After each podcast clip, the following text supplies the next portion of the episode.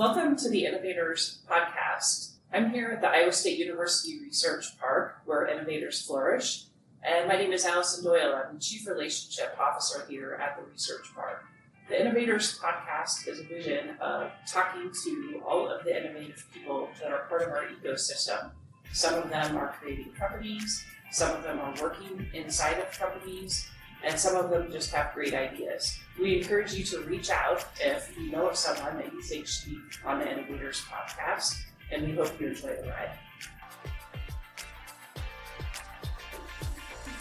Hi everyone, and welcome to this episode of the Innovators Podcast, where innovators flourish. I'm at the Iowa State Research Park today, and our guest today is Colin Hurd, the C E O of Mach. Colin, do you want to take a second and introduce yourself to our guests today, and just start with a little bit of your background? Absolutely. Well, thanks for having me on, Allison. Yeah, so I'm a local Iowa guy. I graduated Iowa State in twenty thirteen, degree in agriculture and business. While I was at school, I actually founded my first company, and it's kind of been a whirlwind since then, and I haven't really looked back. So Mach is now the third third company that I've uh, led since that time, and yeah, it's an exciting new journey. Awesome. So do you want to start um, at the beginning with your first company? I know that was part of the Egg Entrepreneurship Initiative here at Iowa State, that undergraduate class, and um, just tell us a little bit about that company so that we can build up to how you got to where you are today. For sure, yeah. So the first company was called Agriculture Concepts. And while I was in the Econ three thirty-four class, uh, which is on ag entrepreneurship class, they asked us to come up with a business idea. And I had spent the prior summer, well, a couple of years prior to that, spraying crops. And I noticed that there's a lot of crop stunting, especially where the wheel tracks were uh, next to the planter. And so I came up with a simple concept that you could, while you were planting, uh, break up the wheel tracks. And so invented a product called TrackTill. Worked on that and tested that while I was in, in school with a lot of support from AgEI. And then from that point when I graduated, I was kind of encouraged to pursue that. And, you know, at the time I was like, I don't know if this is really uh, worth pursuing. But I figured I didn't have any money when I graduated, so I couldn't fall very far. Just less poor than poor. Yeah, right. Uh, going from broke to broke didn't seem as threatening, so I took the leap and um, found a business partner in that company, and we uh, got the product built, tested it, started selling it all across the Midwest, and then eventually had the opportunity to license it to a company called Yetter Manufacturing. Um, and so that was kind of the first uh, really um, learning experience. It wasn't a super lucrative experience, but I didn't go from broke to broke. I just went from broke to a little less broke. So it was, it was a good learning experience. But I always kind of like to say that was like, it was sort of like an M B A in entrepreneurship, right? That experience. And so I think part of the motivation of starting a company again after that was I had all this experience. I'd done it once, and it seemed like it would be easier the second time around. So did you ever have a moment after your first exit where you were like, hmm, maybe I should get a real job? Or was it, what's my next thing? I, I didn't really. It was interesting because sort of as I was solving this one problem, it opened my eyes to other problems, uh, mainly the lack of available and qualified labor, especially in times of, you know, urgency within the growing season like planting. And so I realized at that point that really a bigger problem than the compaction that I was addressing was that people didn't have enough help often on the farm, and especially at those critical times. About the same time, there was a really interesting farmer I ran across up in Canada who was taking drone parts and technology and wiring them into his tractor so it would drive itself. And I was like, it was kind of a light bulb moment for me, and frankly, a lot of motivation to pursue um, the next company. But I was like, if the problem is big enough that a farmer who's not an engineer is willing to go through all the painstaking effort, learning how to program, learning electrical engineering just to solve it. And if the, if the technology is available, right, like he's just buying off-the-shelf parts, right? So it wasn't like anything had to really be invented to solve the problem, it just had to be put together. So that for me was kind of a light bulb moment. And no, I didn't really take a break between the two.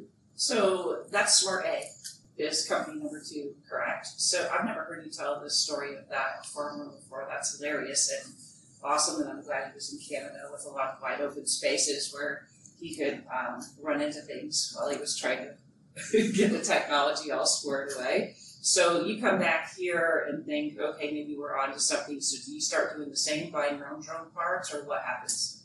Um, I sort of did, and actually with some of his help, he kind of directed me through some of the initial um, integration. But instead of putting it right on a tractor, we actually started by putting it on a R C car. So we we could run it into stuff and not be too detrimental. So we kind of got a rough prototype working, and then we did make the move to a tractor, and found some, one of my co-founders uh, started helping at that point, and we were able to get that. It, it still did include some drone technology. We were get, able to get it integrated onto a tractor. And uh, there's a really good farmer locally that helped us out, was super patient with us uh, while we hacked away at his, on his, you know, three hundred thousand dollars tractor. And so we did actually, within a year, get a system in the field uh, driving itself, not safely, but driving itself during harvest. And that was a, it was a really good learning uh, experience, and kind of gave us, gave me the conviction to seriously pursue Um, what became our first product, which we called AutoCart. So AutoCart was a way where uh, a farmer could install a kit that we sold onto his tractor, um, and then it would operate without a driver during harvest for uh, a grain cart, so pull a grain cart around. And then he would have full control of that tractor from the cab of his combine. So basically it was just a tablet that we would put in the combine, and it would let him push a button. The tractor would then figure out where in the field the combine was, uh, what part of the field it could travel through that, you know, had been harvested already, and it would plan a route, align itself uh, next to the combine, and then follow the combine along so we could unload. Um, so it's actually it's pretty sophisticated uh, when it when we got it all put together, and there's a lot of really smart people involved in the company that made that possible. So yeah, that's kind of the gist, like what got SmartAg off the ground. And any near misses when you were yeah. talking about it? That first farmer that I mentioned, uh, he was about done with beans, and um, at the time we didn't have any machine vision on the system, so it was it was essentially driving blind, right? It didn't know really what was in front of it, um, and it was a prototype. It was never anything we would sell, but what we, what we realized is that if you have the speed slider set too fast, and the U I is not syncing up properly to tell you that, that it can create some pretty bad situations. So one of the things that happened is uh, we we pushed a button, and it went.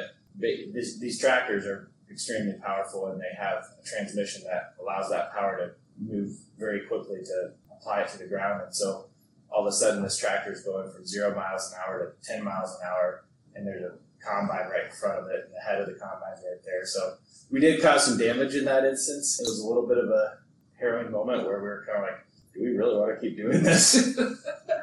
But you did. And so eventually that company was acquired? Correct. Yep. So Raven Industries bought SmartAg in twenty nineteen. And so that actually led me to my first real job that I ever had, where I was working at a at a large company. And uh, so then I spent two and a half years with Raven. In the meantime, Raven was acquired by Case I H. So it was really actually kind of a cool experience to be a part of that, because a lot of that technology that we developed at SmartAg is now really a foundational piece of what Case I H is bringing to the market and, and for their autonomous products. Um, so they've been able to take that and develop it further and, and bring it to different machines, because at the end of the day, some of that technology is very cross-applicable. So you can... what we were doing on a tractor, you can do on other other machines too. So they just launched a fertilizer applicator. It's called their Patriot. That, that it kind of uses that. There's a person that can control a driverless machine. Uh, so it's kind of a cool uh, next step for what we did with AutoCart. So I'm remembering when you were developing AutoCart, one of the key things that made that different in the market, I guess, was that you could go with any platform or any, any color of tractor, I guess is how I would tell it back to my grandpa at the time. Yep. Um, and so that became sort of a groundbreaking thing in the space. Am I wrong?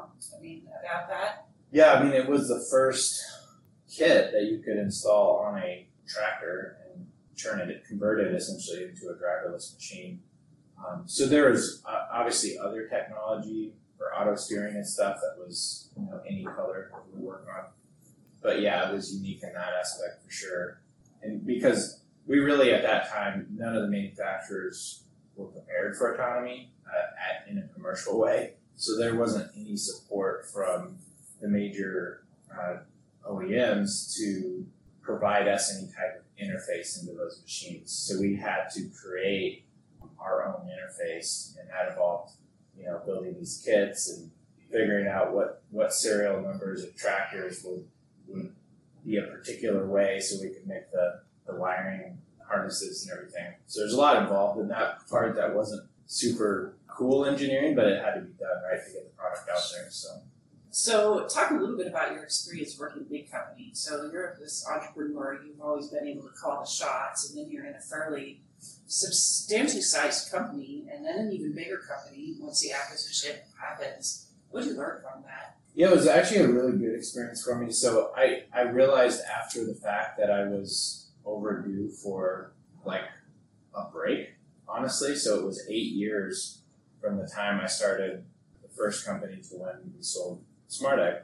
And so really for the first year, um, it was a it was really nice um, not to have to be the guy that all Take the vacation. issues boil up to. Yeah. Take vacation and not worry about like what's going to happen while you're gone as much. And then also just having like to learn, you know, like how to let certain things go uh, was important. I think in doing that, it, it allowed me to have a lot of retrospective on the whole process, right? And I, I think it's easy when you're in the mix of startup life to not stick your head up and catch a breath of air and kind of gain perspective on really what's going on in life and, and, and also like, you know, how to how to improve things uh, in the future. So that was a really good experience. And then what I was what I was doing at Raven too was pretty exciting because they gave me a lot of leeway to explore new technology, find ways to grow autonomy. Um, and you know, they're they're a great team of people, a lot of ag focused people there. So it was it was a great group and a lot of good experience just being able to kind of look out three to five years and say what's going to be important rather than, you know, startup, you start doing that and then you figure it out and then you're executing it, right? So it was nice to like be in that state of planning, so to speak, and looking at it from a different perspective too, right? You're looking at it from a much broader perspective and understanding like there's not just one product that we're trying to focus on. There's there's fifty, you know, and so that was really a a cool experience. And then as as C N H um, bought Raven, things changed a little bit more, and it became really about like how are we ensuring that Raven's integrity as a tech-focused company remains in, intact, but also finding new ways uh, to accelerate Case I H's path uh, in digital ag. So there's a lot of challenges and problems and uh, a lot of teamwork involved in that, which was a cool experience. So how does where you're at today come up? Do you realize that in product road mapping, looking five years in the future? Really, probably one of the things that's kind of a combined experience between SmartAg and Raven was, you know, we were always focused on, with SmartAg, we were focused on the farmer. We were selling our, our branded product into the market. But we always had manufacturers coming to us and saying, look, we're making this implement, or we have this hay tool, or we have this uh, specialty vehicle. Can you help us automate it, right? We know that the technology you have can be applied to this platform. Can you figure it out for us? And I always wanted to do that, but we really didn't have the capacity. Um, we didn't have the capacity at SmartAg, and then we didn't have it at Raven either. Raven did does do a lot of work with what we call middle market O E Ms, right? Shortliners. So companies that are independent of John Deere, AgCo, or Case that are building vehicles or implements for the for the market. And so I think my hope always, and one of the things I worked on a lot at Raven, was finding a way to support that part of the market because it's an important aspect of making autonomy and ag happen. One of the things I like to always say is you can have an autonomous tractor, And unless you can hook up a tool behind it and it knows what it's supposed to do, it's not very useful, right? And a tractor gets used for hundreds of different jobs. And so each one of those jobs requires tech, certain nuanced technology, right? Specifically designed for that job. And so I just saw it as a big opportunity. Um, and then I realized as a part of the acquisition with C N H and Raven that, you know, Raven's focus was expanded a lot, right? I mean, C N H has thirty-three different vehicle platforms that all can use autonomy at some point, right? So the roadmap for, for Raven became very full. And I realized like their priority is first uh, going to be to C N H.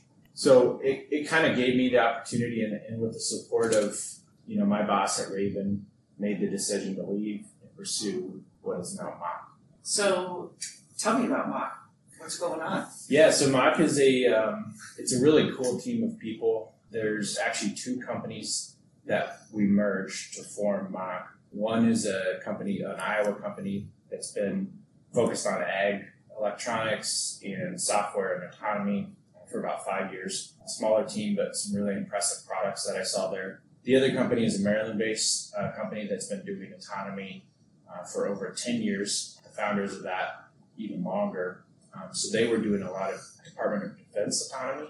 So before anyone else could really afford autonomy, these guys were working on it. Uh, so they had just an amazing amount of experience, more than I had seen with a lot of the other teams that we had looked at over, over the years. And the other thing I think that was really impressive is that they had commercially deployed over three hundred um, systems. So they had, over the course of uh, several years, taken autonomy to the market and scaled it, which nobody else in the industry has done yet at scale. So it was really impressive, the background there. And for me, I was kind of just like, I got to find a way to work with these people. These are, this is awesome.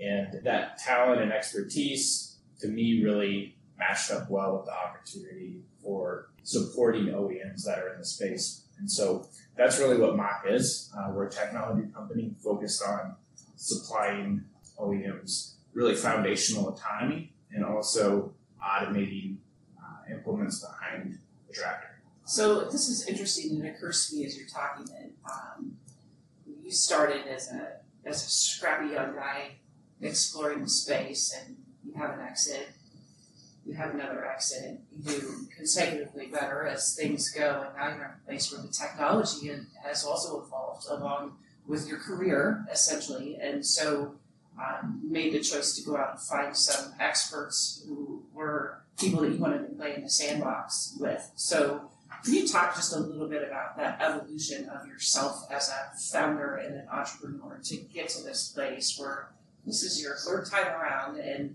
you didn't have to go and find every single person this time. You found a group of people that already had it going on in two sort of separate different areas and were able to marry them together. And then on top of that, where you see this headed? Yeah, I mean, I think, you know, as you progress um, within any space or any career, you you gain perspective and you gain a network, right? And that's a big part of, I think, what helped me bring Mach about is that I knew who to talk to. I also knew the talent that was required to do this because I had built that team, right, from the, the SmartAg side. And so it was kind of those two things, like understanding, you know, wh- where's the capital that can support something uh, like this merger, and then what's the right expertise to do it, and then also how to how to talk about the vision. And so I think that's one of the things that successful entrepreneurs learn over time is how to not sell just products, but really sell the vision of their company. And to the degree that they do that, they can be successful in getting the initial resources, right? You, you then have to execute on that vision, which is sometimes a lot harder. But I think being able to just kind of put some of those pieces together has helped, you know, put Mach in, into the market now and, and put uh, this team together and, you know, help us find a way to address the opportunity. So what do you see um, year, two years from now? Yeah, I mean, uh, so right now we're spending a lot of time working with a variety of different manufacturers, not all ag, which is also really unique for me, but working with a variety of different companies, manufacturers, to really help them innovate, right? So in, incorporating some of this very advanced technology into their offering to the market. So a lot of that is really kind of custom work. So as I mentioned earlier, every use case that you could think of in ag, there's some nuance to it, right? So we're we're working, really relying on their expertise of the market that they're serving, the customer that they're serving, trying to incorporate that into our technology and put together a package, right, that they can take to market. I hope within, you know, three years from now, um, we've got a lot of those solutions in the market. So one of our one of our uh, best known customers right now is a company called G U S, which is Global Unmanned Spray System. They make an entirely autonomous vehicle for glass spraying in orchards. So they're kind of a model, really, for how we want to support other companies going forward, right? They came to the Maryland group in twenty sixteen, and they started working on the project together, got you know prototypes, started testing it, and then eventually it launched into the market, and they're selling. I think they just sold their two hundredth G U S vehicle a couple months ago. That's exciting. Yeah. So as far as the, the space is concerned, where do you see that going? Right now, we're starting to hear about it more and more in traditional row crop, but is it going to be some of this, these specialty fruit, vegetable markets? Well, it it will. I think it'll be a combination of both. I think what you'll see with row crops is a lot of not completely. So like we talk about like different levels of autonomy, right? So level five autonomy would be you set it in your field and you leave and it, you come back and the job's done, right? I think what we'll see, especially in row crops, is a lot more supervised autonomy where one person is maybe controlling three or four machines in the field, but they're still there, they're still involved in the operation, they're scaling their expertise to other vehicles at the same time. I think in the specialty crop space, and maybe this is partially driven by G U S and their presence there. G U S was actually uh, just, they're awarded a C E S Innovation Award, and they also had have received a big investment from John Deere. And so, you know, they've made a lot of headlines and, and really kind of probably changed the script for that market. Um, and so I think we'll see more more companies in the specialty crop space jumping faster to level five type autonomy, just because that's kind of where G U S is, right? I mean, there's still a person that supervises multiple machines, but they're not they're not driving a machine. They're really not doing any of the work. They're just tending, right? They're just making sure that the sprayers can be refilled. So it'll be exciting to see how all that progresses. There's a lot of unknowns too, but I think you know I'm going to be out next week at the World Ag Expo in Tulare, which is like huge outdoor egg show. It's very specialty crop focused. And over the last several years that I've been going to that show, I've seen more and more autonomy, more and more technology entering that space at, a, at frankly, a very surprising pace, because I think companies understand that it will be adopted very rapidly because the labor issues in specialty crops, especially in California, are just really a very, very significant challenge for a lot of producers. Makes sense. So um, can you talk a little bit about what it means from a talent perspective, recruiting people to be in a place like this? And we have a couple different groups here that are in the same space as you and um, a little nucleus of companies in particular and, and ag. Are they helpful to you? Is it a rising tide floats all boats mentality, the place to be? Yeah, I mean, being being in close proximity to the university is great.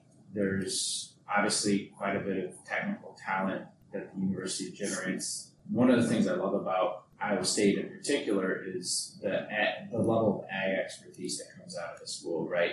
I mean, with with our um, our location in Baltimore, I mean, we have access to a lot of uh, great technical talent coming out of other universities there, but there, it's harder to find somebody who gets ag. And so that's one of the great things about being at Iowa State. And that, then I think with, with the ecosystem as a whole, yeah, I mean, I, I do think it's kind of a rising tide. And I, I think the more innovation that's happening here, especially uh, ag tech type innovation, it benefits everybody in the space, right? Because you may draw in talent from whatever coast or wherever, but they one of the things that um, in, in recruiting, you know, engineers uh, in the past, a lot of them are looking for, okay, if it doesn't work out with this startup, what's my fallback? Do I have to move back out to the coast? And how disruptive would it be if this company flops? Like, they're willing to take those risks a lot of times, but they also want kind of to hedge their bet. And so having uh, having other other uh, good tech companies in that area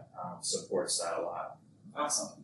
So um, I'm going to take a, a page out of the Egg Startup Engine book and ask you a question, but then I'd also like you to talk just a little bit about the Egg Startup Engine, because I know you're now in that um, space where you've been able to give back and are mentoring others and investor in that fund as well. So what do you need? I, I love that they ask that whenever everybody gets together. So I'm going to talk about Egg Startup Engine for a bit first, and then um, what you need in the business right now. Yeah, um, well, Egg Startup Engine was actually the first investment into SmartAg, and so Um, it was really cool to be also the first exit um, for the Egg Startup Engine when we sold SmartAg. And so one of the things I definitely wanted to do um, was give back to the ecosystem however I could. And for me, uh, being involved with the Egg Startup Engine was a great way to do that. So, you know, we have over twenty portfolio companies, all in focus. And the, the ones that are somewhat tied to ag tech and stuff that I can support, I definitely try to mentor them. You know, it, it, that's a big part of what makes an ecosystem uh, successful. And so, have I, you know, I I try to be a little bit of what I wish I had, especially when I was starting Ag Concepts and TrackTill. Was, you know, there was really nobody that I could just rely on or talk to about, like, hey, how do you figure this out, or what did you do here, where'd you get this money, or, you know, who's who's a good resource. So definitely try to try to do that as, as part of my involvement with uh, the Ag Startup Engine.